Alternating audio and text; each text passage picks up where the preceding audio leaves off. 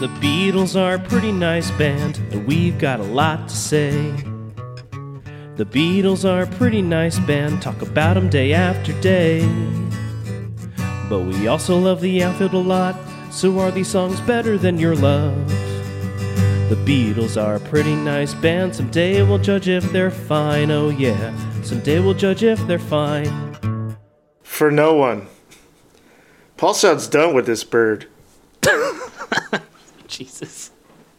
How Jane Asher didn't turn to, uh, well, uh, ashes after hearing this song is a testament to her strength. She's an actor, and Paul sings that she has tears cried for no one. I mean, damn. Paul's never more bitter than he is here. I feel bad liking that aspect of it, but here we are. It's like reading the journal of someone on the verge of a breakup. It's real, and I like real in my music. Now that's what I call Baroque pop.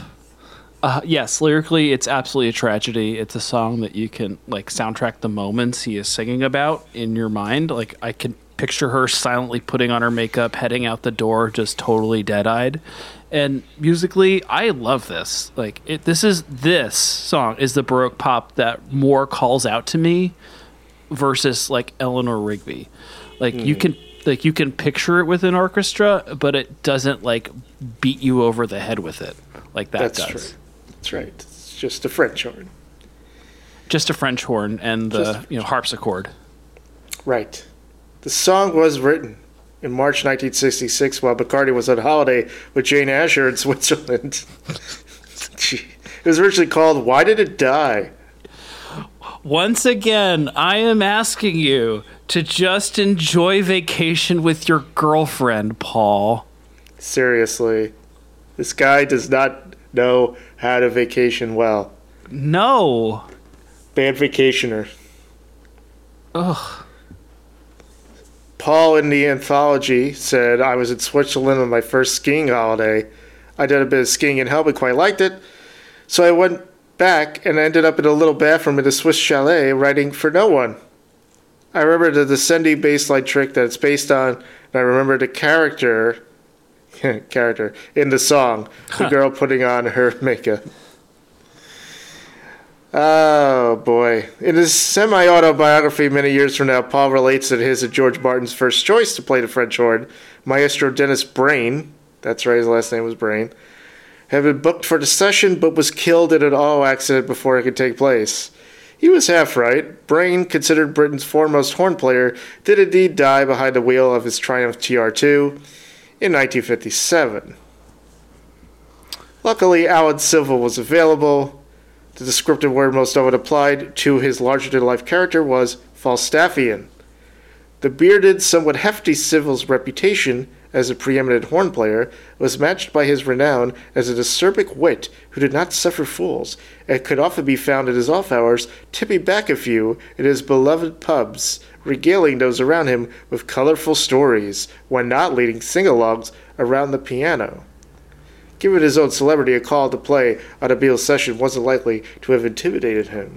That's according to Robert Rodriguez in his book Revolver. How the Beatles reimagined rock and roll, page 180. Uh, I didn't know that about Alan Civil. Like I, I knew the name, and like there's a story that's probably not true about him being intimidated by uh, playing a high note for the French horn Okay. that Paul and George put in there. But uh, that was that's probably that's going to happen later on with Penny Lane, and that's a different story. Oh, did he did he play on Penny Lane as well? No, we did not. It was somebody else, Okay. which we'll, Yeah. we will of course get to pretty soon. Actually, Yeah. yeah. Alan, so yeah, Alan Civil. Uh, according to Paul McCartney, the anthology, we came to the session and Alan Civil looked up from his bit of paper. And George, I think there's a mistake here. You've got a high F written down. The George and I said yeah and smiled back at him, and he knew what we were up to, and played it. These great players will do it. Even though it's officially on the end of their instrument, they can do it, and they're quite into it occasionally. It's a nice little solo.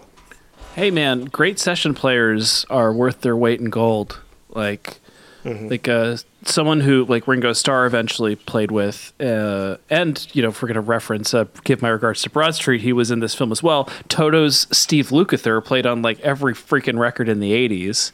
and just would show up and they're like, all right, let's uh, like for example, like playing on uh, "Running in the Night" by Lionel Richie. He does a good guitar solo on that, and he said, "All right, we're just going to play it so you can listen to it and play along with it." And he just kind of you know noodling around. And then after that, he's like, "Okay, I'm ready," and goes, "Oh no, you just did it. You're done." It's like, "All right, on on with my day." So. You know, good session musicians see that and they're they you know not intimidated by it. They're just saying, "You sure? All right, fine." I wish I was like that. Me too. That'd be cool. Uh, the distinctive chords were played by Paul on George Martin's clavichord, which was brought into EMI Studios for Martin's home.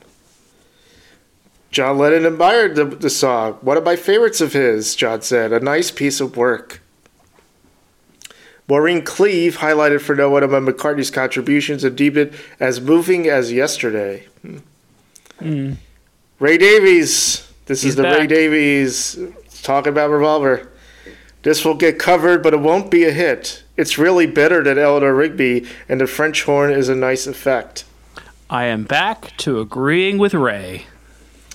And in fact, it was covered by Emmylou Harris and Cilla Black, among others. Uh, Robert Rodriguez says, For no one is a song that benefits from being heard in mono, as the vocal seems inordinately prominent in the stereo mix.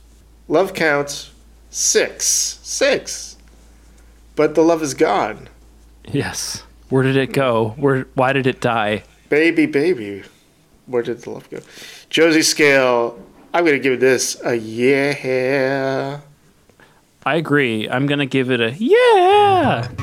The Beatles are a pretty nice band, talk about them day after day. But we also love the outfield a lot, so are these songs better than your love?